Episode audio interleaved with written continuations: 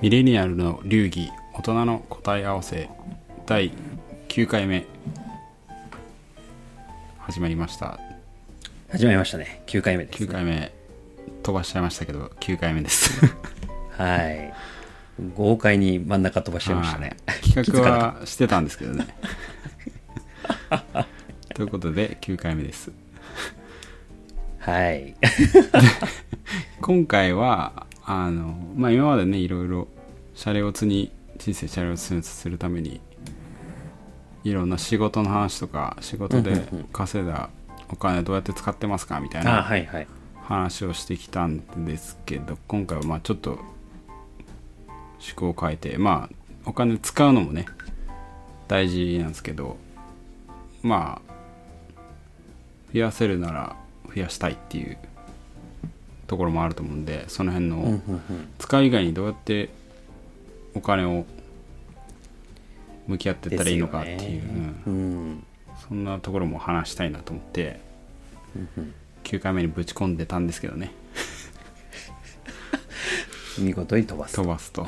なのであの 大事なやつなんであの我々のねそう命題にとってねお金は一つのね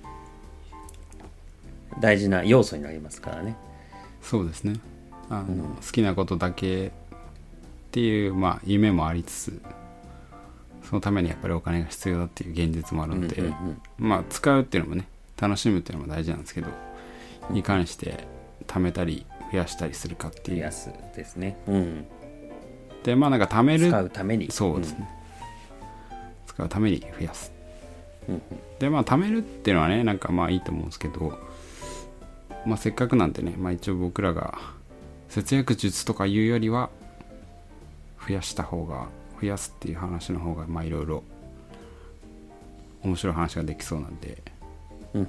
今日は増やす編ということであいいですね。投資とかについてちょっと考えたいですよね。そうしましょう。うん。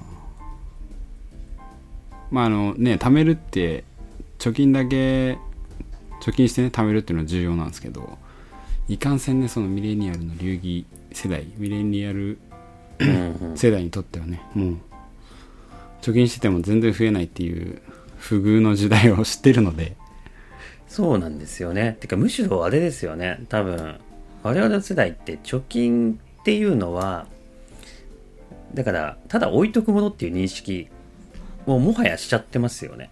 そうですね。まあでもちっちゃい時はとりあえず定期預金とかしといたらみたいな話を親に言われたりはしたけど、ね 確かに。そうですね。もはや定期預金もする意味あるのみたいうなね、ん。それはそう世界になってますからね。そうですね。まあ特に逆にね今なんかデフレ日本はデフレとか言われてますけど世界ではインフレが起きてるので、逆にこの貯金をして、まあ、100万円を頑張って貯めて100万円を定期預金に入れて10年後にいくらになってるか知りませんけどうん 100万円ちょっとになっててで元本割れてないからいいやっていうの状態だと多分ねもしかすると日本だけ経済成長してなくて買えるものがなんか実は外はインフレしてて半分になってたみたいなね。そう。本来ね買えたものがね10年後にあれ？同じ値段で買えなくなってるっていうね。そうなんですいやよ、ね、恐ろしい現実ね。リアルにねこれねちょっとね実言うと生じてますからね。生じてますね。やっぱ海外に行くと分かりますよね。まあ今ちょっとねコロナ禍で行けないですけど、うん。結構前に行った時とあの、まあ、その後最近行った時うん。特にインフレしてるようなアジア圏とかもね含めてですけどね。そうですね。やっぱ分かりやすいですよね。うん。あのお金使ってみて感じますよね、うん。これなんか高いっていう前より。そうなんですよね。それってね見方はいろいろありますけど物価の視点で見るとあの単純に物が高くなってる。うん。金だ。でただ円の視点で見ると我々が持ってるお金の価値が下がってるっていうね。うん。視点でも見れるんでねかなりね結構ねその視点で見るとショッキングですシよ、ョッキングですね。うん、だからあの元本割れのリスクはないけどあのインフレによって価値が下がるリスクは大ありなんで、うん。その辺はなんかあんまりね日本にいると日本だけにいたりとか積極的にそういう話を目にしないとなんか貯金してるのがいいみたいな安心だっていう錯覚に陥っちゃうと思うんですけどうんそんな感じはね、うん。危ないですよ危ない。ね、ということなんでまあ貯金もいいけどなんか投資して、まあほどほどうんにはね、そう。当然いいんですけどね、投資をねあのしていくのがミレニアル流ミレニアルの流儀としてはいいんじゃないかっていううんうん。ところで、まあ、今回はねこの投資の話、はい。で特にまあ投資って言ってもいろいろねいろんな投資先があるんですけどロッキーさんとかなんか結構経験とか僕はね投資は実言うと結構ずっとキキャリアとしてはだいぶ長くてですね、うん。大学ですかね、はいはい。学生の時からスタートしてますね。で投資いろいろ確かにありますよね。まあ一番なんだろう頭に投資で浮かぶっていうと、まあ、株式投資っていうのはね誰でも知ってる言葉で浮かびますと、まああとはだからなんかやってる人はやってますけどね。不動産投資っていうのもあれば。うん。まあ最近だとね仮想通貨とかねなんかいろいろまた新しいものが出てきたりとか。確かに。なんかいろいろね投資ってありますけどね。でじゃあそんな中で僕はどんなことしてたかって話をちょっとさせていただくとはいは完全に株式投資ですね。いなるほど。株。一択ですか。はい。大学の頃からほぼ株一う択ん。ですね、でなんか始めたきっかけは僕あんまりこうなんていうんですかね。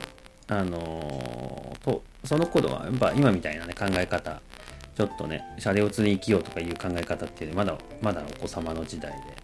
うん。そんなことも何も考えずに単純にやっぱ何ていうんですかねあの株式投資っていう言葉を知って興味を持ったからやってみたぐらいのレベル、はいはい。やそうなんですよね。だからあんまり深い理由はなくてとりあえず始めてみたっていうのが僕の、まあ、性格上の問題かもしれないですけど、うん。感じなんですけど。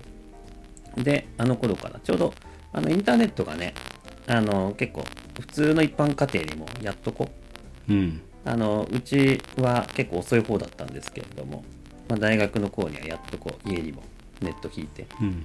まあ普通にできるようになったっていうところで、あともうなんかね、ネット証券ですよね。はいはい。ネット証券も主流になりつつあったことなんで、あのネット証券でのネインターネットでのあの株式の売買っていうのをあの証券口座作って始めてみたっていうのがスタートですね。うん。で、そこからかれこれ結構長いですね。もう 20, 20年単位の、もう10年どころじゃなくて20年ぐらいですよね。なるほど。のキャリア。で株式投資をやってる感じですね。うん。じゃあ経験豊富ですね。あの長い。時間だけで言ったら豊富ですね。ただあのそうですね。あの株以外全然やってないんで。あなるほど。じゃあ不動産とかすあの債券とかも。あそうなんですよ。あ最近ちょっとは持ってるんですけどあの積極的にあんまり資産運用として考えてるっていう感じではないですね。あとじゃあ一時期なんかね投資って言えるのか分かんないですけどあの一時期流行った FX とかもありましたけど、うんうんうん。そういうのには全く手を出さずというか。そうなんですよ、まあ、ちょっとね口座を持って触ったことはあるんですけどずっと株式一本ででですね。で理由株式一本でやってる理由もね一応自分なりね僕なりの答えであるんですけどうん。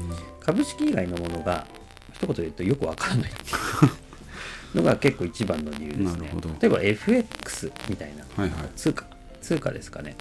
通貨の投資ってなんで上がるのか下がるのかってなんか説明聞くとねなんとなくあのこういう情勢だからこうなります。はいはいなんかなんかあーみたいに思うんですけどでも逆に言うとその情報を自分で考えられないんですよね。確かにねこれはもう。そう。だから前もって上がるのか下がるのかっていう予想が立てられなくて後から聞くと分かるんですけどね。確かだからまあなんていう投資としてあの完全なる勘になるんでやってない職わかんない業的にやらないと。プロ本当プロにならないとなかなか難しそうですもんね。いやーそう。なあれこそ。あれ本当にいやすごいなと思うんですよね。あれこそなんだろう。僕にとっては結構だから分かんなすぎて ギャンブルやってる感なんですよね。あ だからまあ単純にだから分かんないからやってない。で、不動産は、なんていうんですかね。まあ単純にあの、1回に入れるお金の量がそこそこでかいからやってないっていうだけですね。で僕結構資金の流動性っていうのを個人的には重視する。あはいはい。ので、嫌になったら速攻で現金に変えたくなっちゃうんですよ。ね、はいは投資して何か買ったとしても。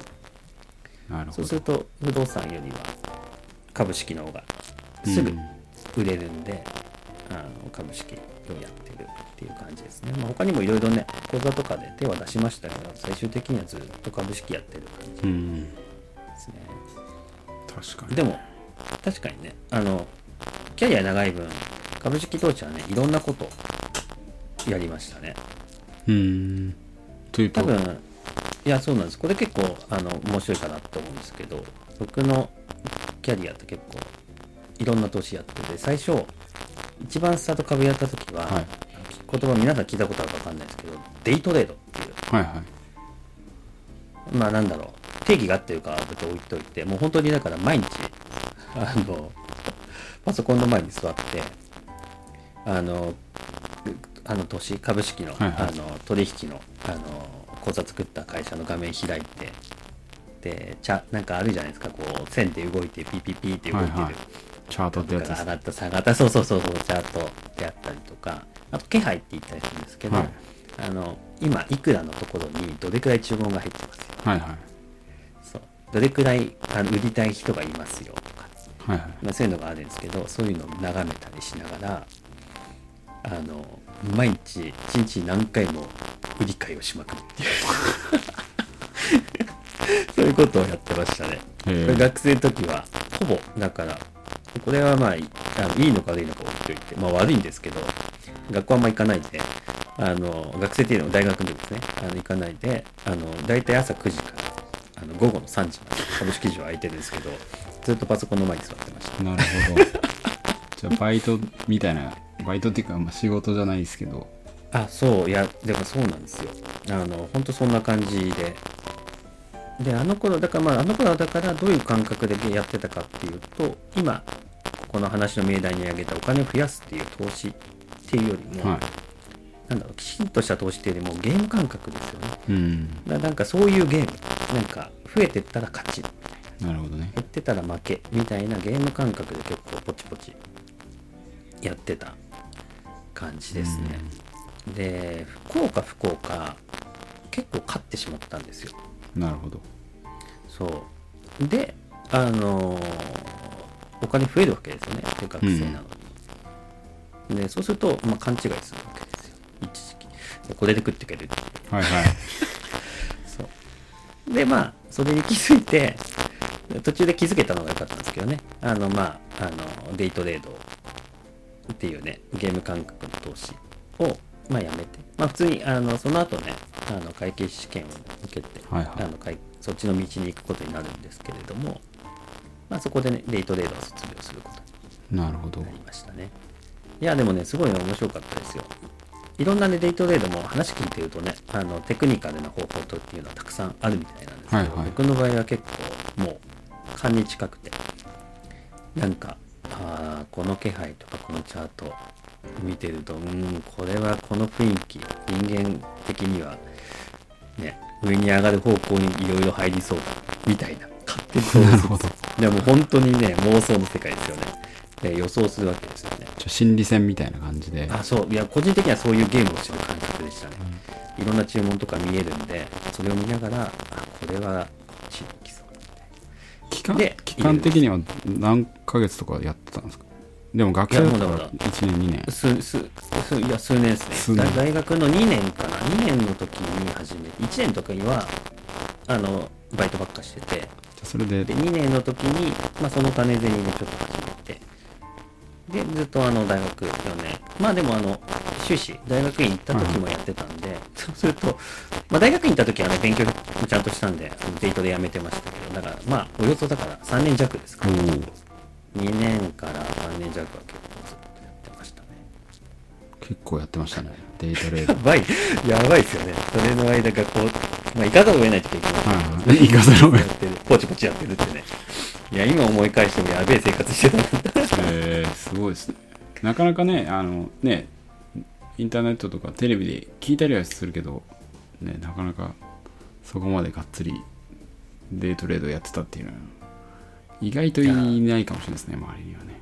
普通はね、時間取れないんで、それを専業にしてる方いますけどね。だから学生でね、あの学校行くのを完全に諦めてたっていうところがねやっぱできた理由なるほど。いや私はデートレはやったことないですもんねデートレはね本当になんか時間がないとできない、うん。でその後はあの結構投資スタンス変わって、うん。あの仕事上あんま株できなくなる時期があったんで、はいはい監査法人とか見えるとあんま株持っちゃいけないんですよね、ああ。そうですよね。うん、そうすると持てないんでやめましたと。でどうしたかっていうとその時は結構長期投資ですね。あんまこう長く持つうんうんあのちゃんと会社のことを自分で調べてでこういう会社であってで次あの今の社会情勢とかと考えてこのサービスは後々伸びるだろうって思うところに株を投資してあとはもう売買しないでずっと株の株式として資産を持ってる状態ですね、っていう投資をしてましたね。うん。そう。確かに。ねあれですもんね今のたまにね経済のニュースとかに出てくる GAFAM とかね。その当時出てきた時に Google とか Facebook とか Amazon とかマイクロソフトにね投資してたら、まあ、そういう時代が来るっていうのを予想できてたらすごいですよね。100倍ぐらいになってるとがありますからね。うんそうですね。うんそう。いやなんかでまあ運が良かったのか、うん。リーマンショックの後だったりしたんで結構下がってた、あのーそうそう下がった後だったの。結構あのイザナギ景気はいはいはい。ずっと上がり続けてたちょっとずつはいはい時だったんで単純に持ってた株は上がった。あー。まあマクロのねあの全体的な情勢もありますからねそう。で今はね完全にそっちになってますね。情勢投資っていううか、ん。あの社会的になんていうんですかね状況。うん。で、まああのまあねあの例えば中国がなんとかアメリカがなんとか、まあ、国ごとのね、まあ、地理地政学的な情勢とか。あとはまあなんか例えば、ね、IT 的なものでも新しいしなんかね開発まあ今だとね何ですかねあの AI とかなんとかとかいろいろあるじゃないですか、はいはいそう。でああいうのとか。なんか今後伸びそうなやつ、まあ、AI は全然僕投資したいんですけど、はいはい。あのまあ、そういうものを、まあ、なんか社会的に、まあ、前と同じですけどね、情勢的なところで、そんなものを見つけて、まあ、そこに投資していくみたいなスタンスで。や確かにね。ってますね。私もね多分そんなにあのロッキーさんほど激しくやってたことはないですけど。一応ひ人並みにはというか私も始めたのが会計士の勉強を始めるぐらいに一応なんかねそのね会計士って一応そのね資本市場の万人的な仕事するんで、まあ、勉強だけやっててもしょうがないなと思って株を買ってみたりっていうところが始まったんですけどでまあ大体もう塩漬けでしたけどね私の場合は。もうはい買っておいとく。買っておいてく。でもあと海外にやっぱね行くとねあのアメリカに留学してた時はそんな株とか興味なかったですけどやっぱ海外の人の方がその金融に対する感度っていうのは高いしイタリア行ってた時も結構その周りにねもともとミューチュアルファンドとかで働いてたみたいな人とかも友達になったりしたんで彼らそうですね私も今はもうなんか情勢投資みたいなうん。のがありますかね国際情勢でやっぱりねかなりあの私もその通貨とかはやらないですけどそれこそイタリアいた時にあのブレグジットがどうなるかっていう時にあのその友人外国人でミューチュアルファンドとかやってた友人はもうあのどっちに転んでもポンドが暴落するって読んでてうんうん。でなんかめっちゃ儲かったよとか言って話をしててあのねブレグジット起きなくても残っても抜けても絶対ポンドは暴落するっていうポンドに対する失望感が市場に渡るみたいな話をしてたのはまあそうするとねなんかねあのまあお金儲かる儲かんないもありますけど単純になんかこう世界を理解できるっていう意味では面白い。確かにね。投資の世界からね見える世界って確かにあるんで、まあ、そういう意味ではねいろいろやってみるっていうとそうですね。まあいろいろ死ぬっていう意味でも投資っていうのはね大事かもしれないですね、でも結局あのねあの投資はねじゃあどうすればいいんだっていう話なんですけどね。僕的にはねあのしとけっていうね。まあまあまあ。まあまあ自己責任の世界ですけどねまあそうですね。話なんだろうなとはね。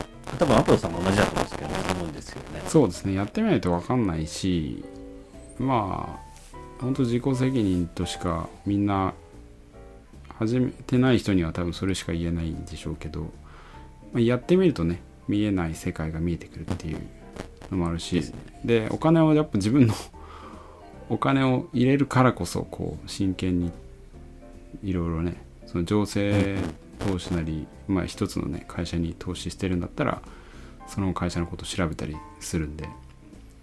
結局まあいろんな知識が入ってくるっていううん。副作用は。確かに。間違いなくあるっていう気はしますよね。ですね。で最終的にねもっとねあのなんだろう。いいのか悪いのかざっくりした、ねうん。あの話すると間違いなくね上がりますからね。そうですね。長い目に見ると、ねか過去からねこうなんでしょう。チャートを引っ張ってみて、何十年分の株式市場の動線線を引っ張ってみるとあの長くすると短くするとね上がり下がりいっぱい見えますけど長く引っ張るとずっと上がってるんですよ。そうですね。なんか実際そういう研究も出てますしね。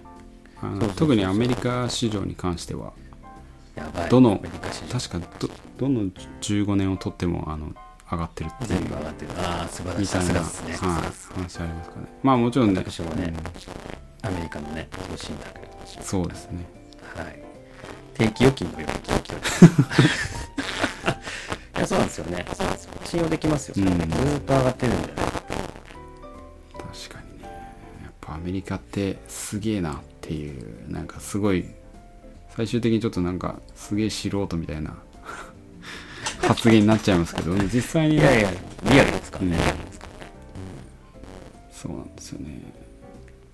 でやっぱ、これによってね、資産がまあ、あのいろいろ知れるって話もありましたけどね、実際にある程度やっぱ、結局、置いとくより増えるっていう状況って、まあ、普通に大事ですよね。うん。まあ、単純に増える分、あのまあ、より豊かな人生が歩んでるっていううん。